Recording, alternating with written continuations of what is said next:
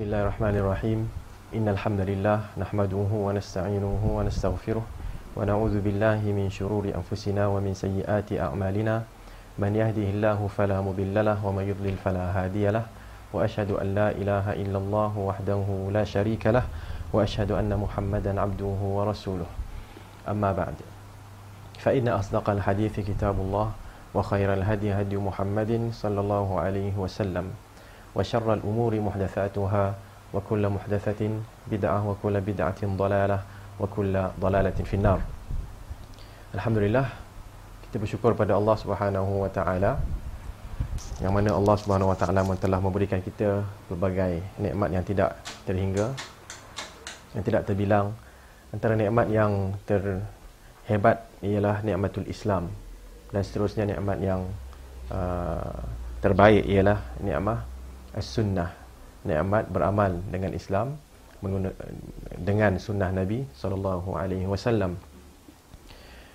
Beberapa hari yang lepas saya telah mendapat uh, beberapa uh, rakan-rakan uh, beberapa hari yang lepas saya telah uh, mendapat uh, surat kita sebut kan dalam internet melalui Facebook uh, yang me menarik perhatian saya kepada satu perhimpunan yang agak menggemparkan saya iaitu perhimpunan yang dinamakan sebagai Sexuality Merdeka dengan temanya uh, macam mana sebutnya uh, queer, without fear gitu lebih kurang okay. yang bermaksud uh, kemerdekaan uh, jantina okay.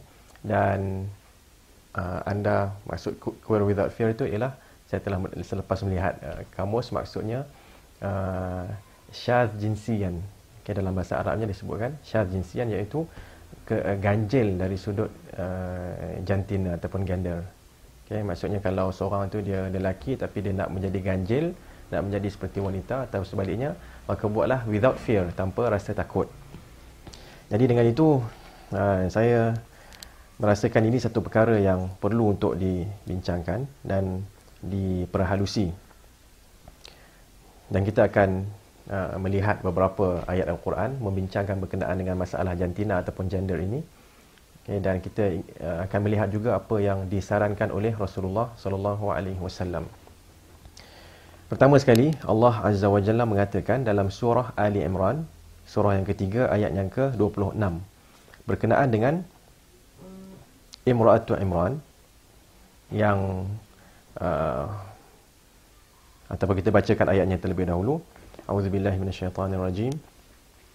إذ قالت امرأة عمران رب إني نذرت لك ما في بطني محررا فتقبل مني إنك أنت السميع العليم فلما وضعتها قالت رب إني وضعتها أنثى والله أعلم بما وضعت وليس الذكر كالأنثى وإني سميتها مريم وإني أعيذها بك وذريتها من الشيطان الرجيم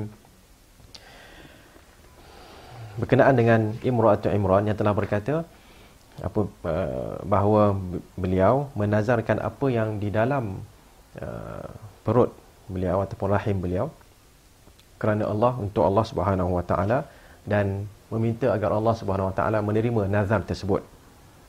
Okay. Dan apabila Imra'atu Imran, ibu kepada Maryam ini melahirkan anak, qalat rabbi inni wada'tuha untha. Beliau telah berkata, wahai Tuhanku, aku telah melahirkannya sebagai seorang wanita. Wallahu a'lamu bima wada'at. Sedangkan Allah Subhanahu Wa Taala lebih mengetahui tentang apa yang telah dilahirkan oleh Imra'atu Imran. Walaysa dzakaru kal untha dan Allah nyatakan lagi lelaki tidak sama dengan wanita. Okey, lelaki tidak sama dengan wanita. Kemudian wa inni samaituha Maryam. Sesungguhnya aku telah memberi nama kepadanya Maryam wa inni u'idzuha bika wa dzurriyyataha minasyaitonir rajim. Dan aku juga saya juga melindungkan dia dengan dan dan zuriatnya dengan Allah Subhanahu wa taala daripada syaitan yang direjam. Apa yang saya ingin ambil daripada ayat ini ialah bagaimana dinyatakan walaysa dzakaru kal untha. Lelaki tidak sama dengan perempuan. Okay, lelaki tidak sama dengan perempuan, lelaki tidak sama dengan wanita. Artinya dalam Al-Quranul Karim yang merupakan wahyu yang terakhir selepas Injil yang diturunkan kepada Nabi Isa, Al-Quran yang diturunkan kepada Nabi Muhammad sallallahu alaihi wasallam menjelaskan di sini bagaimana lelaki tidak sama dengan wanita. Okey. Dan uh, satu kaedah yang boleh kita fikirkan ialah dalam Islam, okay, selepas pemerhatian saya dah dapati ini mungkin satu kaedah yang boleh kita gunakan iaitu kita tidak boleh menyamakan antara dua benda yang berbeza dan kita juga tidak boleh membezakan antara dua benda yang antara perkara yang sama. Dua benda yang asalnya sama kita tidak boleh bezakan antara mereka berdua. Okey. Kemudian uh, kita ingin perhatikan di sini apakah perbezaan di antara az-zakar dan juga al-untha. Dan kita boleh lihat dalam surah An-Nisa ada dua ayat di sini dan dua ayat yang berdekatan. Pertama sekali ialah Allah Subhanahu Wa Taala nyatakan wala tatamannu ma faddala Allah bihi ba'dakum 'ala ba'd lirrijali nasibum mimma iktasabu walinnisa'i nasibum mimma iktasabn was'alu Allah min fadlih innallaha kana bikulli shay'in 'alima ayat yang ke-32 daripada surah An-Nisa surah yang keempat dan janganlah kamu inginkan apa yang menginginkan apa yang Allah Subhanahu Wa Taala telah berikan kepada sebahagian daripada kamu ke atas yang lain. Maksudnya apa yang Allah berikan keutamaan, kelebihan kepada orang lain, jangan kita inginkan perkara tersebut. Lirijali nasibum mimma iktasabu. Bagi orang lelaki ada bahagian yang mereka dapat. Walin nisa'i nasibum mimma iktasabu. Dan bagi orang perempuan juga wanita ada bahagian yang mereka akan dapat. Was'alullaha min fadlih. Dan mintalah Allah daripada kelebihan Allah. Okey? Bahagian yang kita uh, apa yang Allah khususkan kepada kita maka kita amalkan dan kita mintalah kelebihan daripada Allah. Innallaha kana bikulli syai'in alima. Sesungguhnya Allah maha mengetahui terhadap segala sesuatu Allah mengetahui apakah yang sesuai untuk lelaki dan Allah mengetahui apa yang sesuai untuk wanita jadi sebagai seorang lelaki kita tidak boleh uh, ingin apa yang Allah berikan kepada wanita Okay? Dan sebagai seorang wanita juga kita tak boleh menginginkan apa yang Allah berikan kepada seorang lelaki. Kerana kita dicipta berbeza. Okay? Kalau lelaki, kalau lahir kita ini sebagai lelaki, maka kita sepatutnya mencari identiti lelaki dan jati diri lelaki dan diterapkan dalam diri kita. Okay? Dan itu merupakan tanggungjawab uh, ibu bapa, masyarakat, pemerintah dan seterusnya. Dan juga masyarakat individu itu sendiri untuk mengenal pasti dan menentukan bahawa dia adalah lelaki. Okey. Dan kalau dia wanita maka dia perlu tentukan bahawa dia adalah wanita. Baik. Seterusnya dalam selang dua ayat, ayat yang ke-34 surah yang sama. Qawwamuna 'alan nisa'i bima faddala Allahu ba'dahum 'ala ba'd wa bima anfaqu min amwalihim. فالصالحات قانتات حافظات للغيب بما حفظ الله واللاتي تخافون نشوزهن فعظوهن فعظوهن واهجروهن واللاتي تخافون نشوزهن فعظوهن واهجروهن في المضاجع واضربوهن فإن أطعنكم فلا تبغوا عليهن سبيلا إن الله كان عليا كبيرا. Surah An-Nisa yang keempat ayat yang ke-34 Ar-rijalu qawwamuna 'alan nisa Orang-orang lelaki qawwamun pemimpin kepada orang-orang perempuan dengan apa yang Allah Subhanahu wa taala telah berikan kelebihan kepada mereka terhadap sebahagian yang lain. Dan juga dengan apa yang mereka nafkahkan dari harta mereka. Itu bahagian yang kita nak ambil. Seterusnya, uh, tuan-tuan dan puan-puan boleh uh, baca ayat ini untuk mendapatkan maksudnya. Tapi itu bahagian yang kita nak ambil bagaimana Allah Subhanahu Wa Taala meletakkan lelaki sebagai pemimpin, pemerintah. Okay? Ke atas wanita dengan dua perkara yang Allah Subhanahu Wa Taala berikan kepada mereka iaitu pertama apa yang Allah Subhanahu Wa Taala uh, jadikan mereka lebih uh, afdal ataupun lebih utama okey maknanya kita boleh tengok bahawa lelaki itu uh, secara fizikalnya secara mental dan sebagainya sesuai untuk menjadi pemimpin dalam masyarakat manusia dan yang kedua bima anfaqu min amwalihim dalam keluarga yang diarahkan diperintahkan untuk memberi nafkah adalah lelaki. Jadi dengan itu seharusnya ataupun semestinya lelaki itu di, di, diberikan uh, keutamaan untuk menjadi pemimpin okay, yang ditaati dan dihormati. Jadi itu yang perlu kita letakkan dalam minda kita pemikiran kita bahawa lelaki dan perempuan tidak sama okey lelaki dan perempuan setiap seorang daripada mereka setiap seorang daripada lelaki dan perempuan ini mempunyai kelebihan. Okey dan kelebihan yang ada pada orang lain iaitu yang berlainan jantina jangan kita inginkan. Okey sebagai contoh mungkin kalau kita tengok seorang ibu yang mengandung. Okey dan menghadapi pelbagai masalah dalam dengan mengandung itu kita jangan lelaki tak boleh fikir bahawa alangkah baiknya sekiranya saya ni boleh mengandung macam dia. Okey dan itu juga sebaliknya seorang perempuan mungkin akan memikirkan senang jadi lelaki okey tidak susah. Okay, alangkah baiknya saya ini menjadi lelaki. Tidak. Tetapi apa yang Allah telah tentukan maka kita bertindak berdasarkan kepada qada dan qadar Allah Subhanahu wa taala. Menjadikan kita sebagai lelaki maka kita perlu bertindak sebagai lelaki.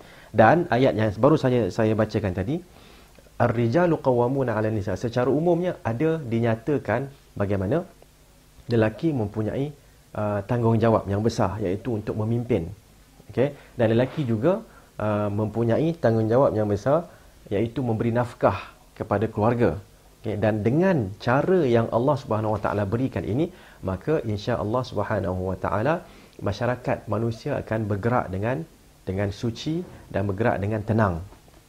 Baik. Itu secara umumnya apa yang boleh kita lihat dalam Al-Quranul Karim berkenaan dengan uh, lelaki dan wanita ini. Sedikit uh, perbezaan. Pertama sekali ialah berkenaan dengan perbezaan, kemudian tanggungjawab. Okey. Sekarang ini kita ingin melihat apakah yang telah dibuat oleh musuh Islam yang paling utama okey iaitu iblis dan syaitan kita boleh lihat dalam surah an-nisa ayat yang keempat surah an-nisa ayat yang keempat Allah Subhanahu wa taala nyatakan iyad'una min dunihi illa inatha wa iyad'una illa syaitanan marida la'anahu Allah وقال لأتخذن من عبادك نصيبا مفروضا ولأضل ولأضلنهم ولأمنينهم ولآمرنهم فليبتكن آذان الأنعام ولآمرنهم فلي ولآمرنهم فليغيرن خلق الله ومن يتخذ الشيطان وليا من دون الله فقد خسر خسرانا مبينا.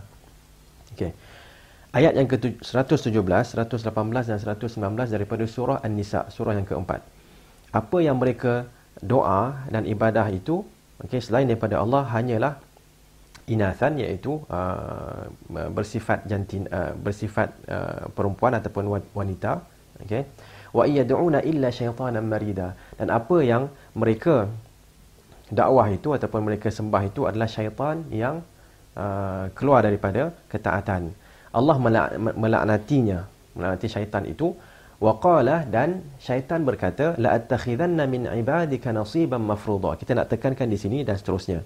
Saya akan mengambil nasib ataupun bahagian ataupun uh, apa dia satu Uh, saya akan mengambil daripada hamba-hamba engkau wahai tuhanku apa dia nasiban mafruḍah bahagian tertentu okey dalam bentuk uh, ibadah dan dalam bentuk ketaatan wala udall wala udillannahum dan saya akan menyesatkan mereka.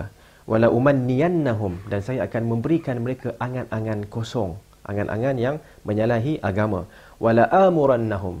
Dan saya akan memerintahkan mereka. Lalu mereka akan buat apa? Fala yubattikunna adhanal an'am.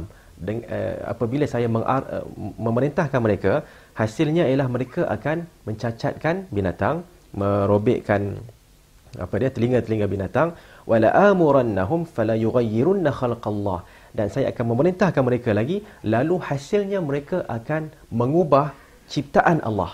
Mengubah ciptaan Allah. Ini yang kita nak tekankan. Daripada ayat tiga ayat ni bahagian ini adalah bahagian yang uh, Baitul Qasid ataupun Mahallu Syahid bahagian yang ingin kita tekankan.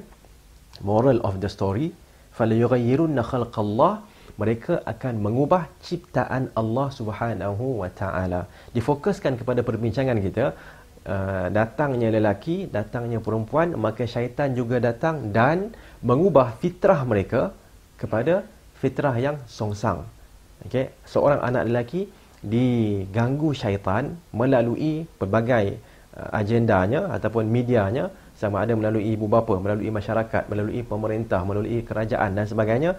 Lalu lelaki itu bertukar menjadi uh, seorang yang uh, transseksual ataupun yang boleh boleh mengubah identitinya. Satu hari ah bisexual. Ataupun transseksual antara dua itulah okey uh, paginya menjadi lelaki malamnya dia dia dia fikir nak jadi perempuan maka dia pun make up jadi perempuan okey dan begitu juga dengan uh, wanita yang uh, tidak tidak rasa selesa dengan uh, kewanitaannya lalu ingin menjadi lelaki maka timbullah di sana apa yang disebut sebagai apa? Kalau perempuan yang tu. Ah ha? tomboy pengkit dan lain-lain. Okey jadi itu perkara-perkara ini adalah taghyiru khalqillah. Hasil daripada wala amurannahum fala yughayyirunna khalqallah. Lalu aku akan memerintahkan mereka aku ni syaitan dalam ayat ni okey hasilnya mereka akan mengubah ciptaan Allah Subhanahu wa taala. Jadi ini masalahnya yang kita nak tekankan mengubah ciptaan Allah adalah didikan syaitan. Okey, mengubah ciptaan Allah adalah didikan syaitan. Okey, kalau seseorang itu dilahir, dilahirkan sebagai lelaki, okey, uh, maka hendaklah masyarakat, keluarga, ibu bapa mendidiknya sebagai lelaki kalau seorang uh, bayi itu dilahirkan sebagai perempuan maka hendaklah masyarakat keluarga dan juga ibu bapa mendidiknya sebagai perempuan. Kita boleh dapati perkara ini dalam sunnah Nabi SAW huraiannya panjang dalam sunnah Nabi SAW antaranya ialah apa yang Nabi sebutkan? La'anallahu al-mutashabbihina birrijali al-mutashabbihin bin nisa'i minar rijal. Allah melaknati Allah melaknati uh, lelaki yang menyerupai wanita. Wala'anallahu al-mutashabbihat birrijali minan nisa. Dan Allah melaknati perempuan yang menyerupai lelaki. Okey. Jadi ini yang kita ingin uh, tekankan berkenaan uh, khususnya apabila timbulnya uh, perhimpunan seksualiti merdeka okay, dengan temanya queer uh, kalau sebut betul sebutan saya ni saya tak tahu okay. queer without fear iaitu uh, songsanglah tanpa songsanglah dari sudut jantina tanpa perlu takut okay. jadi dengan itu kita faham di sini bagaimana uh, Allah Subhanahu Wa Taala menyatakan perbuatan ini adalah didikan syaitan dan Rasulullah sallallahu alaihi wasallam mengatakan ini adalah perkara yang dilaknati oleh Allah Subhanahu Wa Taala okey lelaki menyerupai wanita dalam pakaian dalam gerak-geri dalam dalam kata-kata. Wanita yang menyerupai lelaki dalam pakaian dalam gerak-geri dalam uh, percakapan. Semua itu perlulah diberikan perhatian oleh setiap lapisan masyarakat. Okey? Kemudian antara yang di uh, boleh diperhatikan dalam sunnah Nabi sallallahu alaihi wasallam berkenaan dengan lelaki dan wanita. Okey, ialah hadis yang menceritakan bagaimana Rasulullah sallallahu alaihi wasallam mengarahkan kita supaya uh, mengajar anak kita solat pada umur tujuh tahun. Hadis yang cukup masyhur kan. Uh, kemudian bila sampai umur yang sepuluh tahun, Nabi sallallahu alaihi wasallam arahkan supaya dipukul anak yang tak solat umurnya 10 tahun kita kena pukul ya bukan pukul untuk bunuh tapi pukul untuk mendidik. Pukul agar dia dapat melaksanakan solat dan menjadi seorang yang mustaqim yang dapat berkesinambungan solatnya. Dan Nabi sebutkan juga wafarriqu bainahum fil madaji' dan asingkanlah tempat tidur mereka. Okey asingkanlah tempat tidur mereka. Kenapa perlu diasingkan? Banyak uh, hikmah yang boleh kita perhatikan. Antaranya ialah supaya dia tidak ber, uh, tidak celaru okey tidak celaru dari sudut gendernya okey ataupun dari sudut persepsinya terhadap gender okey dia boleh membezakan bahawa dia adalah lelaki dan adiknya adalah perempuan. Okey, saya adalah perempuan dan abang saya itu lelaki. Perlu dibezakan di sini. Okey, yang kedua ialah supaya tidak berlaku apa yang disebutkan sebagai sumbang mahram. Okey. Jadi bahagian pertama itu kita nak perhatikan farriqu bainahum fil madaji' ini supaya tidak berlakunya kepincangan dalam uh, persepsi terhadap ataupun kepercayaan kita, persepsi kita terhadap gender, terhadap jantina. Okey, lelaki kena tahu dia adalah lelaki, perempuan kena tahu dia adalah perempuan. Okey.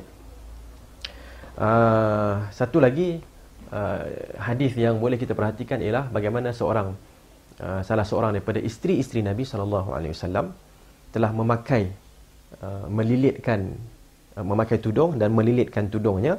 Okey. Lalu Nabi perhatikan dan Nabi katakan jangan lilit seperti seperti serban lelaki. Okay, jangan lilit seperti serban lelaki.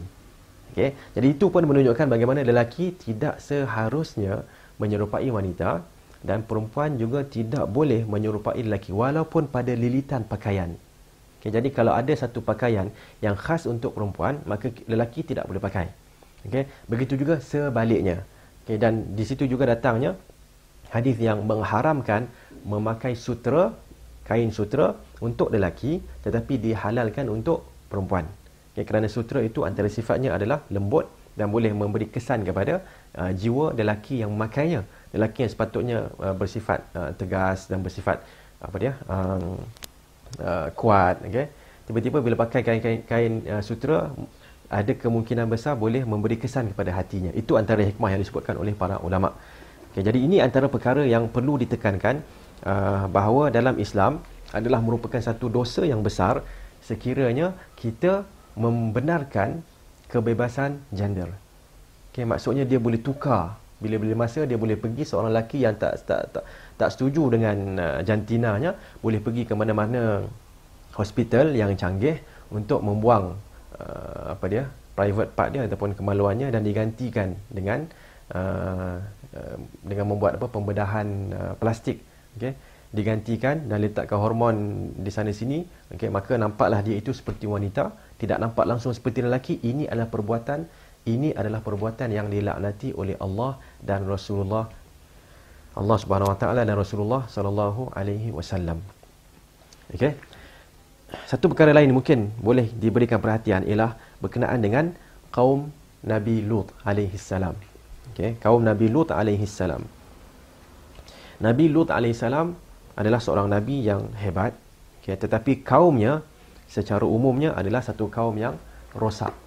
Rosak dari sudut satu kerosakan yang tidak pernah diketahui dalam sejarah ataupun tamadun manusia tamadun kemanusiaan. Kita boleh bacakan di sini dalam surah al-a'raf ayat yang ke ayat yang ke-80 surah nombor 7 ayat yang ke-80. Bismillahirrahmanirrahim.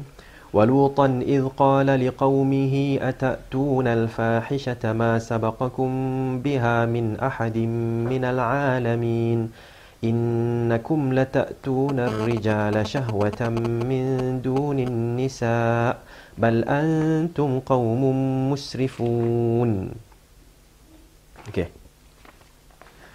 Ayat 80 ayat dan juga ayat yang ke-81 dan juga keseluruhannya boleh lepas-lepas tu pun ada juga tapi saya nak nak fokuskan di sini. Dan Lut, Nabi Lut apabila baginda berkata kepada kaumnya, "Adakah kamu mendatangi apa dia? Uh, fahishah, kemungkaran ma sabaqakum biha min ahadin minal alamin yang tidak uh, dibuat oleh sesiapa pun sebelum kamu di kalangan makhluk-makhluk Allah ini innakum latatuna rijal sesungguhnya kamu semua okey adakah patut? Maksudnya adakah patut kamu buat satu perkara yang cukup mungkar cukup uh, apa fasad iaitu uh, yang tidak pernah dibuat oleh sesiapa pun sebelum kamu? Iaitu apa? Innakum latatuna rijal syahwatan min dunin nisa. Sesungguhnya kamu mendatangi lelaki okey kamu mendatangi lelaki uh, dari sudut syahwat. Okay, dengan penuh hawa nafsu tanpa wanita. Okay, kamu mendatangi kamu semua mendatangi uh, lelaki okay, dengan penuh hawa nafsu tanpa wanita. Meninggalkan wanita mendatangi lelaki. Bal antum qaumun musrifun. Sesungguhnya kamu adalah satu kaum yang pelampau. Okey. Ayat ini jelas menunjukkan bagaimana pertama uh, pertama sekali ialah perbuatan liwat ini perbuatan liwat ataupun disebut dalam al-Quran sebagai al-fahishah perbuatan al-fahishah adalah perbuatan yang uh, baru dalam pemikiran ataupun dalam tamadun manusia hanya dikenali dalam uh, zaman Nabi Lut alaihi salam dengan perbuatan kaumnya yang mendatangi lelaki dan tidak mendatangi perempuan. Okey. Jadi Nabi Lut alaihi salam yang berada di atas fitrah yang yang, yang suci membezakan di antara lelaki dan wanita dan bila sekiranya dari sudut uh, perkahwinan maka lelaki lah yang berkahwin dengan wanita bukannya lelaki dengan lelaki maupun perempuan dengan perempuan. Jadi Nabi Lut alaihi salam antara misi dakwahnya ialah menyelamatkan mereka daripada uh, syirik dan menyelamatkan mereka daripada fahishah, kekejian yang teramat sangat ini. Okey, kekejian yang teramat sangat ini yang tidak pernah dibuat oleh sesiapa pun sebelum mereka. Okey. Dan uh, kekejian ini disebut sebagai di, di, disifatkan sebagai musrifun, kaum yang melampau. Okay. Dan dalam satu ayat lain kita boleh perhatikan dalam surah An-Naml. Surah An-Naml. Ayat yang ke-55, surah yang ke-27. Allah Azza wa Jalla berkata, وَلُوطًا إِذْ قَالَ لِقَوْمِهِ أَتَأْتُونَ الْفَاحِشَةَ وَأَنْتُمْ تُبْصِرُونَ أئنكم لتأتون الرجال شهوة من دون النساء بل أنتم قوم بل أنتم قوم تجهلون okay. dan Lut alaihissalam Nabi Lut apabila berkata kepada kaumnya adakah patut kamu semua mendatangi al-fahishah okay, liwat itu wa antum tubsirun dalam keadaan kamu memahami Ainnakum latatuna rijal? Adakah patut kamu mendatangi lelaki secara uh, berhawa nafsu dan meninggalkan wanita? Bal in bal antum qaumun tajhalun. Bahkan sesungguhnya kamu adalah satu kaum yang jahil. Okay, jahil di sini dalam erti kata jahiliyah. Bukan jahil tak ada ilmu tapi jahiliyah membuat sesuatu yang menyalahi uh, perintah Allah Subhanahu wa taala dan ketentuan Allah Subhanahu wa taala. Tadi disebutkan bahawa kaumun musrifun. Dan di sini pula kaumun tajhalun. Kaum yang melampau, okay, melampaui batas dan kaum yang tajhalun iaitu kaum yang mempunyai ciri-ciri jahiliyah, penentangan terhadap Allah, penentangan terhadap agama Allah Subhanahu wa taala. Allah yang menciptakan langit-langit ini uh, dan dan bumi Allah yang menciptakan uh, tujuh petala langit dan bumi meletakkan Uh, kaedahnya ataupun kanunnya susunannya bahawa lelaki ada uh, urusan yang tersendiri uh, wanita ada tanggungjawab yang tersendiri uh, bagaimana kelangsungan tamadun manusia adalah dengan perkahwinan antara lelaki dengan perempuan dengan syarat-syarat yang tertentu. Tetapi datangnya kaum Lut kaum Nabi Lut alaihi salam kaum ini mereka menyalahi. Lalu mereka disifatkan dengan bal antum qaumun tajhalun kamu semua adalah kaum yang jahil ataupun kaum yang jahiliyah menyalahi perintah Allah Subhanahu wa taala. Jadi dengan itu secara uh, umumnya kita dah dapat gambaran Islam melarang okey Islam melarang sama sekali seorang wanita menyerupai lelaki dan seorang lelaki menyerupai wanita. Dan dalam Islam apa yang kita boleh perhatikan ialah Islam merupakan agama yang sesuai dengan fitrah dan naluri manusia. Perkara ini datang dari sudut kepincangan dalam masyarakat yang kebiasaannya diambil ideologi-ideologi kufur, ke pemikiran kufur lalu diletakkan dalam masyarakat Islam. Jadi sebagai umat Islam, setiap seorang daripada kita perlu membenci perkara ini. Marra'a minkum munkaran, sesiapa yang melihat kemungkaran di antara kamu, falyughayyirhu biyadihi, maka hendaklah diubahkan dengan tangannya, dengan kuasa yang ada padanya. Pemerintah ini adalah khas untuk pemerintah-pemerintah. Sama ada pemerintah kerajaan okey uh, negeri okey kemudian apa lagi kampung dan sebagainya. Sampailah ke peringkat keluarga pemerintah-pemerintah ini perlu mengubah kemungkaran dengan tangan dan kuasa yang ada pada mereka. Kalau Uh, seorang presiden ataupun seorang perdana menteri melihat kemungkaran ini maka menjadi kewajipan ke atasnya untuk mengubahkan kemungkaran ini. Melarang lesen untuk dikeluarkan bagi perhimpunan-perhimpunan yang sebegini rupa. Begitu juga kita kita kecilkan skopnya dalam keluarga maka kita perlu menjaga apa yang masuk dan apa yang keluar dalam uh, daripada keluarga kita, apa yang masuk ke dalam keluarga kita, apa yang keluar supaya tidak berlakunya kecelaruan gender. Okey. Dan ini kalau sesiapa yang tidak buat dia akan menanggung dosanya di akhirat nanti. Okey. Selepas itu uh, faman lam yastati' fa bilisani. Siapa yang tak mampu untuk ubah dengan tangannya dan kuasanya, maka hendaklah dia ubah dengan lisannya. Okey, ubah dengan lisannya ini adalah salah satu cara untuk mengingkari kemungkaran ataupun menyampaikan dakwah. Bila nampak kemungkaran kita sebutkan kita tidak menye, me, ber, kita tidak setuju dengan kemungkaran yang berlaku. Okey. Banyak mungkin banyak caranya dengan membuat laporan polis, dengan membuat uh, menulis artikel-artikel dengan menghantar posting-posting dalam Facebook, Twitter dan sebagainya menyatakan yang kami umat Islam tidak ataupun saya sebagai individu muslim saya tidak setuju. Okey, kami umat Islam tidak setuju dengan perkara ini dan kami merasa, uh, kami yakin bahawa ini adalah satu kemungkaran yang besar. Okey, menyalahi fitrah manusia yang Allah telah tetapkan dan ini adalah didikan daripada syaitan. Okey, ini perlu dinyatakan oleh setiap seorang daripada kita dalam uh, situasi-situasi ataupun dalam uh, uh, keadaan-keadaan yang memerlukan kita menyuarakan pandangan kita yang berlandaskan kepada Al-Quran dan sunnah Nabi sallallahu alaihi wasallam. Ketiga barulah Nabi sallallahu alaihi wasallam sebutkan faman lam yastati' fa biqalbihi. Siapa yang tak mampu juga okey mengubah dengan kuasa. Siapa tak mampu mengubah dengan lisan ataupun teguran lidahnya, maka dengan itu dia boleh ubah okey dengan membencikan perkara itu uh, jauh di dalam jantungnya ataupun di dalam hatinya. Kena benci. Kebencian mesti ada terhadap kemungkaran. Kita tidak boleh ada perasaan uh, kita panggil simpati kesian mereka ini golongan yang minoriti. Kenapa kita tak bantu mereka? Okey tidak. Tak kira minoriti ataupun majoriti tetap kita kena benci kepada perkara ini kerana kita adalah hamba-hamba Allah dan kita bergerak uh, di atas ataupun uh, ya di atas uh, garis panduan yang Allah tetapkan. Kalau Allah kata ini benda bagus maka baguslah ia. Kalau Allah kata ini tidak bagus maka tidak baguslah ia. Kalau Allah kata laknat maka laknatlah.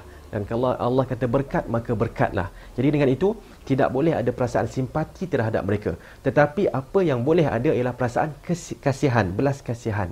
Okay, seperti mana Rasulullah sallallahu alaihi wasallam baginda men, men, mensifatkan diri baginda sebagai seorang lelaki yang duduk di depan uh, kayu api uh, di depan uh, apa dia panggil lah uh, kayu api yang dibakar okey pada waktu malam okey lalu datangnya serangga-serangga yang nak masuk ke api tersebut. Lalu nabi mengatakan saya ibarat orang yang melarang serangga ini menepis serangga ini daripada masuk ke dalam api neraka. Ataupun masuk ke dalam api yang di, yang yang di di, di apa? Uh, unggun api ini Maka dengan itu kita faham bagaimana Rasulullah sallallahu alaihi wasallam mempunyai sifat belas kasihan terhadap umat manusia secara keseluruhannya bahawa sekiranya nabi nampak kemungkaran yang berlaku nabi nampak satu kumpulan yang menuju ke arah neraka Rasulullah sallallahu alaihi wasallam akan cuba sedaya upaya untuk menarik mereka ke dalam masuk ke dalam syurga. Dalam satu hadis lain uh, disebutkan bahawa uh, ada beberapa kaum yujarruna ilal jannati bisalasil yang ditarik okay, diingkat dengan rantai dan ditarik masuk ke dalam syurga. Okey perhatikan bagaimana mereka tak nak masuk syurga. Okey mereka pergi ke arah neraka tetapi uh, uh, Rasulullah mensifatkan bagaimana ada usaha yang agak keras ataupun agak tegas menarik mereka juga untuk memasukkan mereka ke dalam syurga. Kenapa Kenapa berlakunya perkara ini? Kenapa berlakunya perkara ini? Kerana ini menunjukkan sifat rahmat yang ada pada Rasulullah sallallahu alaihi wasallam dan sifat rahmat yang perlu ada pada umat Islam. Okay, rahmat di sini bukan maksudnya kes, bukan maksudnya simpati okay, terhadap uh, kaum ini tetapi kasihan melihat mereka berada di atas kemungkaran dan berusaha untuk menarik mereka ke jalan kebenaran. Okay, saya ulang balik semula. Rahmat di sini bukan maksudnya simpati atau kasihan. Mereka ini uh, masalah emosi, mereka ini masalah apa dia psikologi dan sebagainya kita kena kesian mereka bagi hak kepada mereka bukan yang itu tetapi kita kesian kepada mereka mereka ada masalah emosi ada masalah psikologi dan sebagainya lalu kita kena usahakan bagaimana nak membetulkan mereka semula okay? menjadikan lelaki di kalangan mereka ini yang bioseksual ataupun transseksual ataupun yang dipanggil apa uh, pondan dan sebagainya kembalikan mereka kepada yang mereka yang sebenarnya Okey dan perkara dan, dan benda ini usaha ini perlu dibuat secara keseluruhan. Okey. Masyarakat seperti yang saya sebutkan tadi, pemimpin, para pemimpin, masyarakat, keluarga, semuanya perlu memainkan peranan. Kalau hanya keluarga tetapi uh, pemimpin tidak menyokong tidak jadi apa-apa juga. Kalau pemimpin sokong tapi masyarakat juga tidak masih lagi membangkang dan tidak setuju dengan apa yang dibuat uh, usaha islah yang dibuat oleh kerajaan, maka tidak ada faedahnya juga. Semua perlu memainkan peranan. Jangan ada seorang daripada kita yang mengatakan kenapa ustaz-ustaz tak buat? Kenapa menteri-menteri tak buat? Kenapa uh, ibu bapa ni tak buat? Tak faham ke? Tak. Setiap seorang mainkan peranan. Okey? Berdasarkan hadis Nabi al Uh, bahawa orang-orang yang beriman ini kal bunyan. Okey seperti uh, orang-orang yang beriman seperti bangunan yashuddu ba'dhum ba'dha. Mereka akan bantu membantu dan kuat menguatkan di antara satu sama lain. Okey tidak boleh satu sahaja yang, yang yang kita letak satu bata atau membatu. Okay, kita kata ini bangunan. Tak boleh. Satu bangunan dan uh, satu bata dan satu bata dan satu bata akhirnya menjadi satu rumah yang sempurna. Okey jadi dengan itu uh, kita saya di sini okey uh, ingin me, me, me, uh, melafazkan bagaimana kita satu ikrar yang kita perlu melaks, melakukan satu kempen yang besar, kempen yang yang bersifat ilmiah. Okey. Bagaimana setiap seorang daripada kita perlu menggerakkan okey, perlu menggerakkan uh, uh, diri mereka okay, dan masyarakat mereka ke arah satu ilmu yang jitu berdasarkan kepada Quran dan sunnah Nabi sallallahu alaihi wasallam ke dalam keseluruhan aspek kehidupan okey? Dan juga aspek keagamaan sama ada akidah uh, syariah manhaj dan juga akhlaknya okey? Dan apabila berlakunya sesuatu perkara maka perlulah ditangani secara ilmiah okey? Mesti ada dasar-dasar yang tertentu yang kita ambil dari al-Quran dan hadis Nabi dan uh, berdasarkan kepada kepercayaan pegangan para ulama salaf yang terdahulu Ah, para sahabat okey ah, Rasulullah para sahabat tabi'in imam-imam kita ambil pandangan mereka kita ambil pegangan mereka dan kita terapkan ke dalam masyarakat itu yang perlu kita lakukan dan ini sepatutnya menjadi tanggungjawab setiap seorang daripada kita rakyat Malaysia khususnya dan setiap seorang daripada kita rakyat dunia ini uh, secara umumnya yang beriman dengan Allah Subhanahu Wa Taala dan Rasulullah Sallallahu Alaihi Wasallam sebagai uh, rasul dan nabi yang terakhir. Jadi itulah secara uh, umumnya apa yang ingin saya sampaikan di sini. Ya. Uh, nas nasihat Ustaz pada yang ada masalah hadis ni dia rasa dia macam perempuan ataupun lelaki dia suka lelaki dia suka perempuan. Okey. Berkenaan dengan uh, mereka yang mempunyai masalah, okey. Pertama sekali ialah cari kawan-kawan yang dapat membantu. Berdasarkan hadis Nabi sallallahu alaihi wasallam, "Mathalul jalisis salih ka hamilil misk." Perumpamaan uh, rakan yang baik ialah seperti orang yang membawa minyak wangi. Okay. Jadi kita sendiri kalau kita ada masalah, kita patut cari kawan yang boleh membantu kita. Okay. Jangan cari kawan yang akan membantu kita dengan pergi ke tempat-tempat yang akan merosakkan kita. Okay. Kita mungkin okay, diuji oleh Allah Subhanahu Wa Taala. Ini adalah satu ujian. Okay. Wa nabluukum uh, bisyarri wal khairi fitnah wa ilaina turja'un dan kami akan menguji kamu semua wahai Uh, makhluk-makhluk Allah ini dengan keburukan dan kebaikan sebagai satu fitnah, okay, satu ujian. Wa ilaina turja'un dan kepada kamilah kami kamu semua akan dikembalikan. Okey. Jadi saya nak nak cuba uh, huraikan di sini, seorang lelaki okey, dari sudut genetiknya dia lelaki tetapi ujian berlaku kepadanya. Masyarakatnya mendidiknya dengan cara yang salah ataupun uh, ibu bapa yang mendidiknya dengan cara yang salah lalu perasaannya menjadi perasaan perempuan. Okay. Ataupun sebaliknya, sama sahaja. Seorang wanita yang dididik secara salah, perasaannya adalah perasaan lelaki. Okay. Tetapi dia itu fizikalnya adalah wanita. Ini adalah ujian daripada Allah Subhanahu Wa Taala. Bisyarri wal khair dan kami akan uji kamu dengan keburukan dengan dengan dengan uh, uh, keburukan dan kebaikan. Jadi ini adalah salah satu bentuk keburukan yang diuji kepada uh, kumpulan ini kepada anda yang yang yang bersifat begini iaitu yang ada kecelaruan dalam jantina. Pada saya okey uh, kita boleh perhatikan ujian ini bukan satu ujian yang tidak boleh diatasi. Boleh saja diatasi tidak ada masalah. Okey kullu ibni adam khata setiap anak adam itu akan melakukan kesilapan Okay, bila sampainya ujian, ada yang dapat selamat, ada yang maknanya ada yang fail, ada yang yang apa, ada yang lulus, okay. Yang fail ini pun yang yang yang, kandas mereka masih lagi mempunyai peluang. Okay. Kullu ibni Adam khata. Setiap anak Adam banyak melakukan kesilapan. Wa khairul khata'in at-tawwabun. Dan sebaik-baik di kalangan orang yang melakukan terjerumus dalam kesilapan ialah yang banyak bertaubat. Itu yang perlu diletakkan pertama sekali iaitu at-taubah. Okey, taubat kena menyesal, kena berazam untuk uh, meninggalkan uh, dosa itu, kena berazam untuk membuat perkara yang baik dan kena berazam untuk mengembalikan semula hak kepada orang yang kita aniaya. Kalau kita curi, kembalikan semula. Nombor tiga inilah apa yang saya sebutkan tadi, kena cari kawan-kawan yang baik.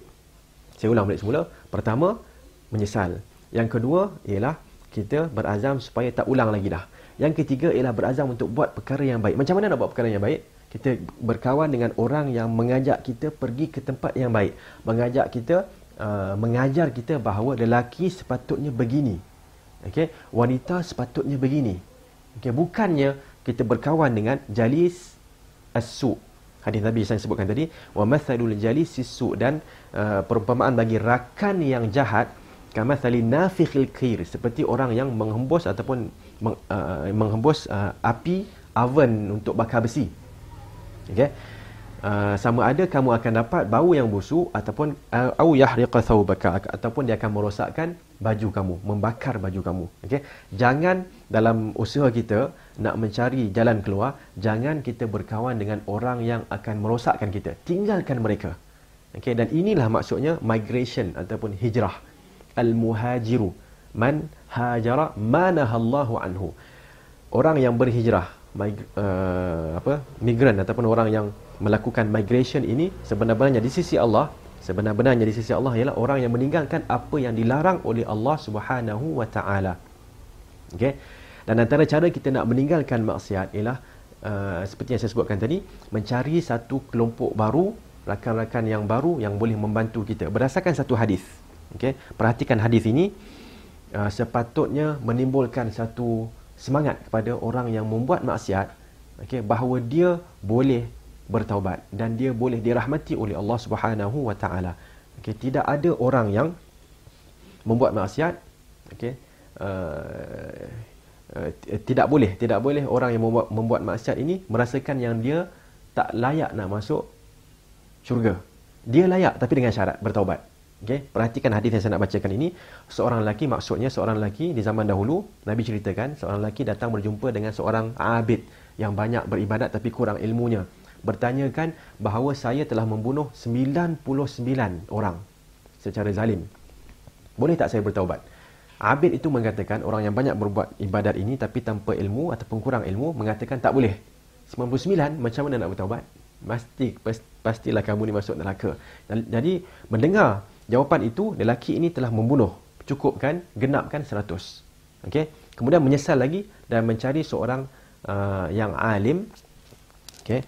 Uh, dan bertanya, bolehkah saya bertaubat setelah membunuh 100 orang manusia secara zalim? Uh, orang yang alim itu mengatakan, apakah malladhi yahulu bainaka wa bainaha? Apakah yang menghalang engkau daripada bertaubat? Tidak ada perkara yang menghalang kamu daripada bertaubat. Okey.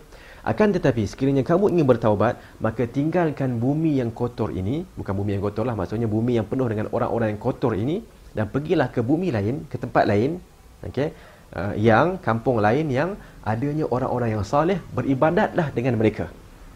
Okey. Jadi lelaki itu pun mengambil nasihat dan pergi keluar tengah-tengah jalan dia mati. Dan di situ datangnya malaikat azab dan juga malaikat rahmat. Malaikat rahmat mengatakan dia telah bertaubat dan keluar. Okey untuk bertaubat. Ini kami punya, kami yang ambil. Malaikat azab mengatakan tidak. Dia telah membunuh 100 orang secara zalim. Ini kami punya. Kami nak ambil ni, kami nak azab dia. lalu Allah menghantar satu lagi se, seorang lagi malaikat atau satu lagi malaikat untuk menghukumkan di antara mereka berdua dengan mereka uh, uh, uh, dua kumpulan malaikat ini dengan mengatakan kirakan jarak di antara dia dengan kampungnya yang yang lama dan kampung yang baru kawasan yang baru. Mana yang lebih dekat maka itulah uh, lebih layak. Okey lalu Allah Subhanahu Wa Taala Nabi Muhammad sallallahu alaihi wasallam mengatakan Allah telah memendekkan ataupun mendekatkan dia menjadikan dia lebih dekat kepada kampung yang baru kampung yang penuh dengan orang yang saleh lalu dia diambil oleh malaikat rahmat. Okey dengan itu kita dapat uh, faham di sini sesiapa yang ada masalah maksiat dan setiap seorang daripada kita akan uh, pasti melakukan maksiat Allah telah memberikan jalan keluar iaitu perlu bertaubat. Dan antara cara kita bertaubat ialah menyesal okey dan juga uh, berazam untuk meninggalkannya perkara yang kita buat dosa itu.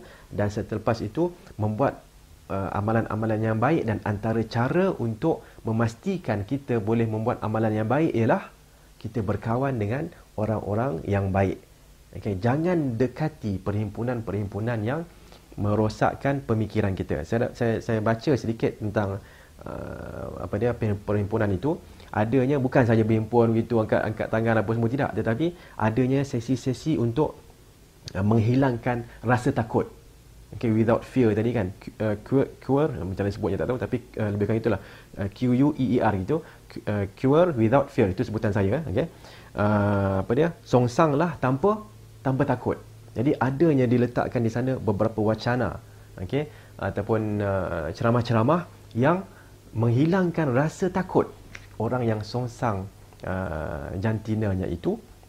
Lalu apa yang kita kena buat ialah kita tahu ini tak betul berdasarkan ayat-ayat tadi. Sebagai seorang muslim kita kena terima perkara ini okey lil mu'minin wala mu'minatin idza qada Allahu wa rasuluhu amran ay yakun lahumul lahumul khiyaratu min amrihim.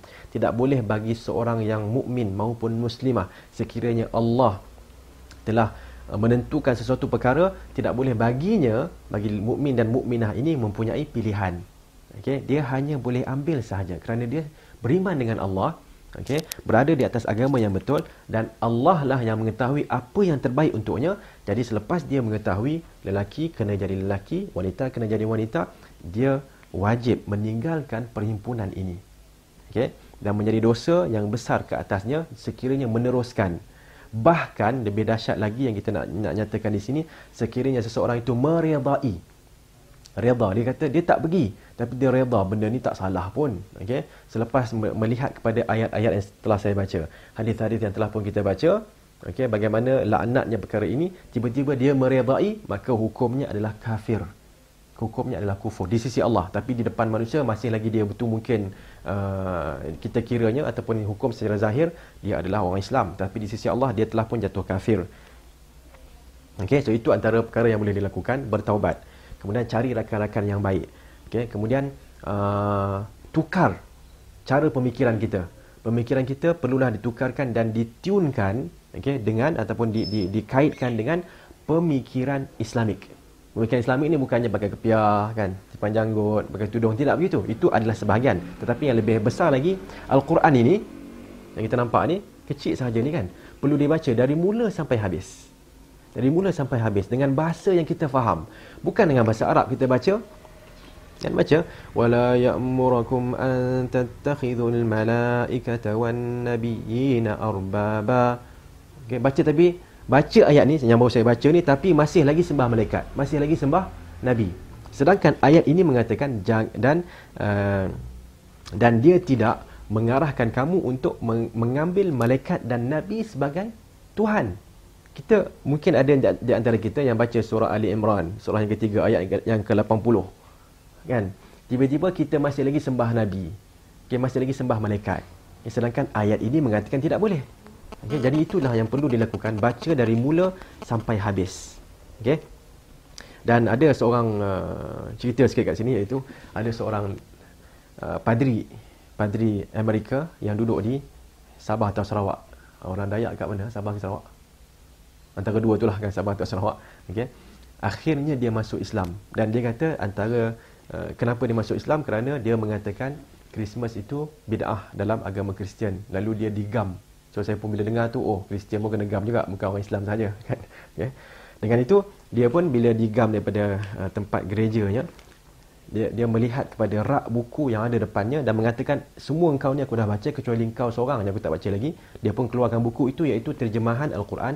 Dia kata dia mula baca, okay, yang percaya atau tidak, tiga hari saya habis baca keseluruhannya.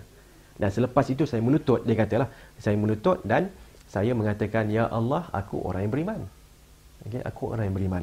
Kerana dia baca dalam bahasa dia. Tapi malangnya kita ataupun kebanyakan kita di Malaysia khatam al-Quran pertama kali dalam bahasa Arab. Khatam al-Quran yang kedua pun dalam bahasa Arab. Khatam yang ketiga Ramadan yang lepas juga dalam bahasa Arab juga. Jadi apa yang kita faham? Kita tak faham apa-apa. Kita hanya boleh uh, membacanya dapat pahala insya-Allah pahala bacaan tapi tidak mendapat uh, hidayat yang sebenarnya. Dan ada kata-kata rakan-rakan muda ataupun budak-budak muda ni kepada rakannya seorang lagi, okay, uh, you are very funny. Kamu ni seorang yang lucu. Okay, jadi budak Islam ni, yang Muslim ni tanyalah kenapa pula cakap aku ni funny.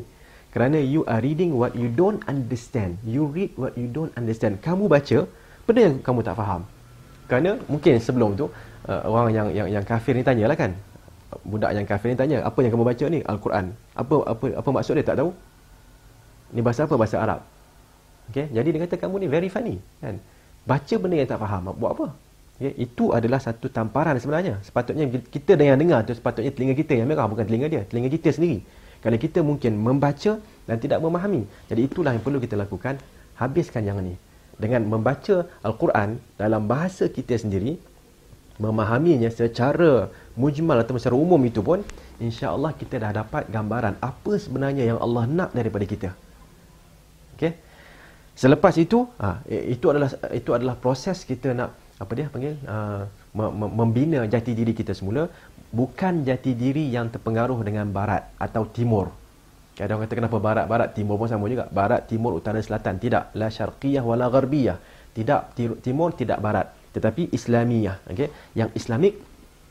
Dan uh, kalau kita dah usahakan yang itu baca satu persatu sedikit demi sedikit sepatutnya tiga hari habis. Kan? Tapi kita kata tak apalah seminggu pun okey ataupun dua minggu ataupun satu bulan habiskan bacaan al-Quran. Siapa yang habis baca ini insya-Allah dia akan tahu apa yang Allah nak daripada dia apa yang Allah tidak benarkan untuk dia lakukan. Okey dengan itu pemikirannya akan menjadi pemikiran yang islamik sesuai dengan apa yang uh, Allah perintah dan sesuai jauh daripada apa yang Allah larang.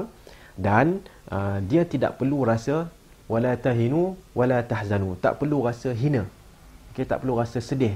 Okey kalau kita ni tak sama dengan orang kafir. Okey uh, American Idol keluar kita pun keluar apa? Malaysian uh, Idol kan keluar sana macam-macam keluar sana kita pun nak pakai sana juga kita pakai cermin mata hitam malam-malam. Orang kata ini orang gila kot. Tapi kalau ada lah seorang apa dia uh, American ni kan yang pakai cermin mata hitam kita pun kata oh ni style baru. Pakai cermin hitam malam-malam. Tak nampak pun langgar sana sini pun pasti pakai lagi kerana style baru. Okey? Pakai seluar yang senteng sikit. Kan pakai seluar yang yang senteng sikit ni kita kata eh ni apa ni nak pergi sawah ke? Dululah kata gitu. Tapi bila keluarnya satu uh, uh, style dekat Amerika seluar yang senteng kita pun pakai seluar senteng. Okey? Itu satu masalah kalau kita pakai seluar senteng kerana ikut sunnah Nabi dapat pahala. Pakai seluar yang yang yang singkat ni ikut sunnah orang Amerika tidak dapat pahala. Okey dapat dosa lagi. Okey so perhatikan di sini bagaimana setiap orang Islam perlu mendidik jiwanya semula. Okey dia panggil uh, uh, apa dia?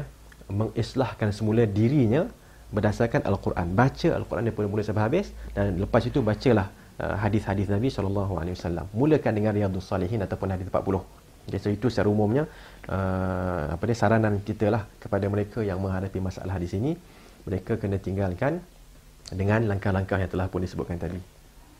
Wallahu alam. Okey. Dengan itu kita uh, boleh uh, uh, berdoa agar Allah Subhanahu Wa Taala memudahkan kita untuk uh, memahami ajaran Islam dengan sebenar-benarnya dan selepas itu uh, mengamalkannya dalam kehidupan kita okey? Dan dengan itulah baru kita akan menjadi umat yang diridai oleh Allah Subhanahu wa taala dan disegani oleh masyarakat manusia. Wallahu taala alam wa sallallahu ala nabiyyina muhammad wa ala alihi wa sahbihi wasallam